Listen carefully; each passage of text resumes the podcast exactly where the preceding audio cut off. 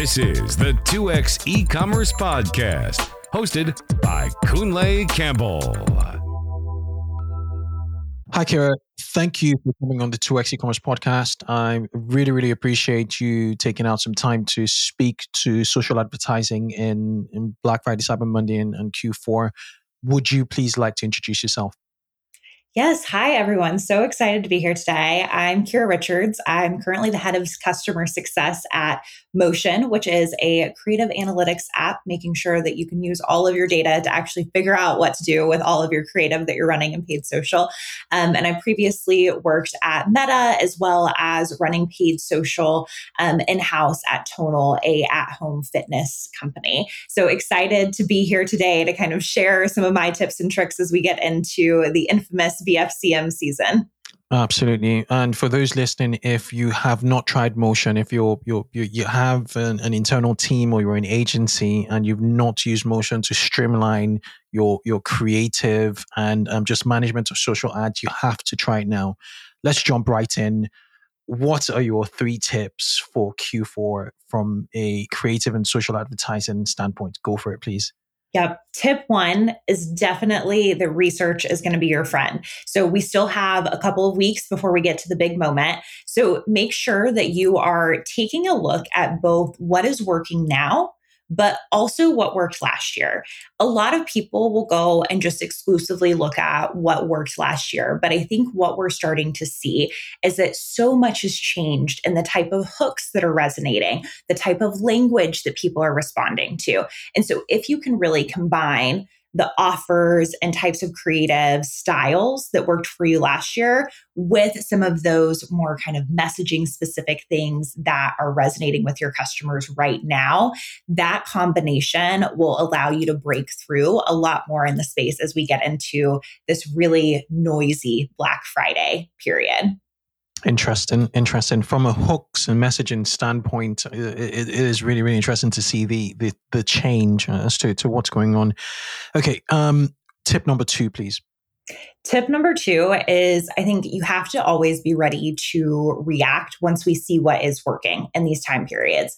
And so, from a creative standpoint, one of the best things that you can do is when your creative team is going to build assets, the more that they can have some templatized type structures or some efficient workflows to where it makes a little bit quicker to make adjustments. So if you're running a bunch of static assets, for example, that have to do with the sale, make sure that we have those quick Figma files where you can go in and adjust and make small changes if we start to see that specific messaging is resonating, etc. This is going to help you move a lot faster so that you can actually take advantage of learnings within the Black Friday moment and mm-hmm. not just have to wait until next year to reuse those. Mm-hmm. We often talk about feedback loops in in in um in, in social advertising. I was just wondering how fast advertising teams should iterate over the course of Black Friday. Do they do they touch do they touch the accounts and you know sort of change over the course of Black Friday? Do, do they just leave the algorithm to, to kind of figure out what's working and and um, yeah, not touch too much. It's so hard. And I think everybody has an approach based on what they've seen working in their accounts. I think spend level is also going to be something that di- dictates it. One thing that's really tricky is that typically your budgets are going to be increasing substantially compared to what you would be running the rest of the year.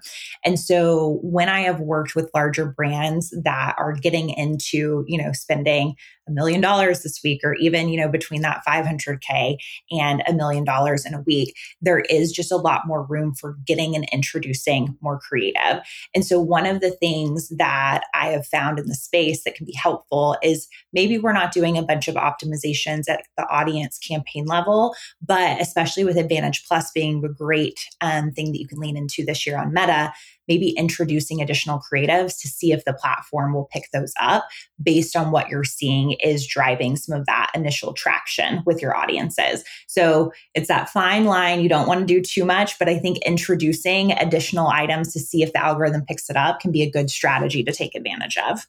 Okay, makes sense. So over the course, still, still, still drip, drip in, um, you know, new new ideas and, and creative angles. Okay, point three, please.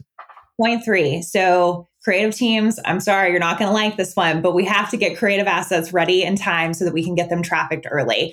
There are so many brands that miss out on the beginning of the moment because their ads are stuck in review. Um, review timelines slow down this time of year. I was at Meta, I've seen it firsthand. It just, the system gets clogged, and inevitably, it's going to take a lot more time for everything to get through and get processed. It can also happen when you go to turn ads on at the last minute. So, media teams, if you are running stuff, if you're able to get away with launching new campaigns where your ads are already on, this can also help to alleviate those ads getting stuck in that approval or waiting for approval process. Um, so, if you can get them in a couple of days early. I know it's always a big push and a stretch, but as soon as you get those creatives kicked off, you'll get a little bit of a break after this season. So mm-hmm. the final push is here. Fantastic. And it also seems like um, a lot of brands seem to be starting Black Friday, you know, early. The Black Friday promotions are like, I, I mean, I got some some messages yesterday on, on Black Friday kicking off, and you know they're doing the biggest sale ever, and all that. What what, what are you seeing at Motion from your clients? Have people started to fire up their their, ad accounts for, for for Black Friday, Cyber Monday, or even just the holiday season? Yeah, I haven't seen it yet, but I have a feeling a lot of people are kicking off tomorrow, if I had to guess, with it being November 1st. Um, yeah. That's a timeline that I've heard a lot of. But I think even the brands that are starting early, they still have some tricks up their sleeve as we get closer to the moment.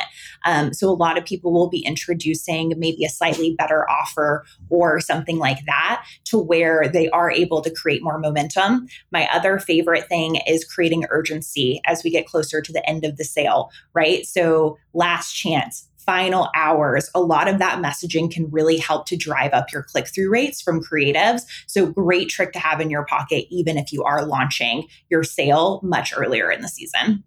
Yeah, makes a lot of sense. I just want to go back to point one when you talked about so much has changed hooks, messaging, offers, creative styles. What what what comes top to mind when when you say you know that there's a there's a change in in, in all of these um, you know ways brands are communicating through ads with um, with with the market. Yeah, I think ever since TikTok has been introduced, we've just seen that the cycle of hooks and messaging and trends that are happening is moving a lot quicker. One of the newer trends that always surprises me is like the the anti or the negative hooks.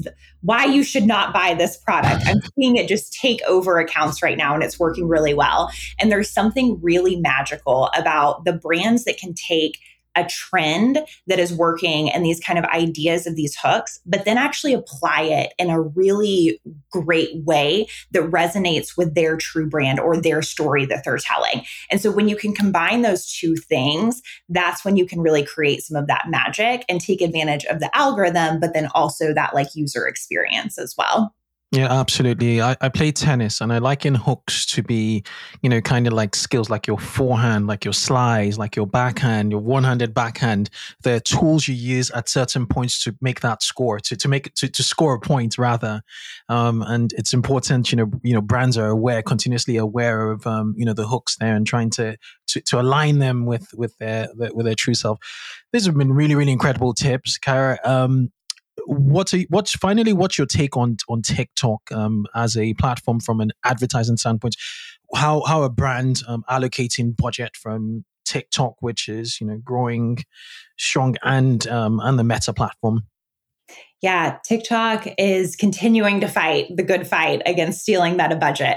Um, I think we're still seeing that at that really low funnel kind of direct attribution. It can be tricky to drive sales directly from TikTok. But what I'm finding is that the brands that are using it and more of this like mid funnel play to really build community and also get people to become more familiar with their brand, they're able to take it. And then the cool thing about TikTok is that their algorithm is just a little bit different than Meta. So it's going to play more into those trends. You can start to see what's working, what's resonating with people. But they also share more data. So, one of the coolest things that I found recently is when you're working with TikTok, you can see the exact second that people are clicking out from your ads. And so, what the best brands that I'm working with are doing is they're going in, they're testing things on TikTok, seeing what works there, using these insights of what's getting people to actually click, making some tweaks and iterations, then going and duplicating and launching that into Meta. And mm. then we're seeing that that performance is really driving up in the Meta mm. ad mm. accounts. And so I think that right now, the way I think about TikTok is it's a phenomenal way to get some really great testing and see what is kind of going on. If your audience is there, make sure your audience is there 1st mm-hmm. um, but if they are great place for you to get some of those really granular insights to power up your meta strategy because meta is so secretive and black box about what actually happens with your assets super that that's super that's a great great tip Kara. So, just want to thank you again um, for for sharing your more than th- your three plus tips, essentially, um, and your best of luck uh, this quarter, the next sixty days. Appreciate it. And for those who want to find out more about Motion, it's motionapp.com. I'll link to it in the show notes. And are you active on any social media platforms? Yes, LinkedIn. You can come hang out. I'm always posting fun new insights that we find when we're analyzing creatives. So come give me a follow or a connect, and I'll see you over there. Fantastic. I just connected and we'll link to it in the show notes. Thank you. Awesome. Thanks so much for having me. Good luck this season, everybody. Wishing you the best. Cheers. so, this episode was brought to you by Treyd a revolutionary financing service transforming product launches for e commerce brands. As the ultimate inventory purchasing solution, Treyd lets you sell first, pay suppliers later. Treyd's unsecured funding and credit model improves cash flow, supports large orders, and even helps negotiate supplier discounts. Experience the power of sell first, pay suppliers later, and snooze invoices for up to 120 days. Transform your business today with Treyd on Treyd.io. That's T R E Y D.io.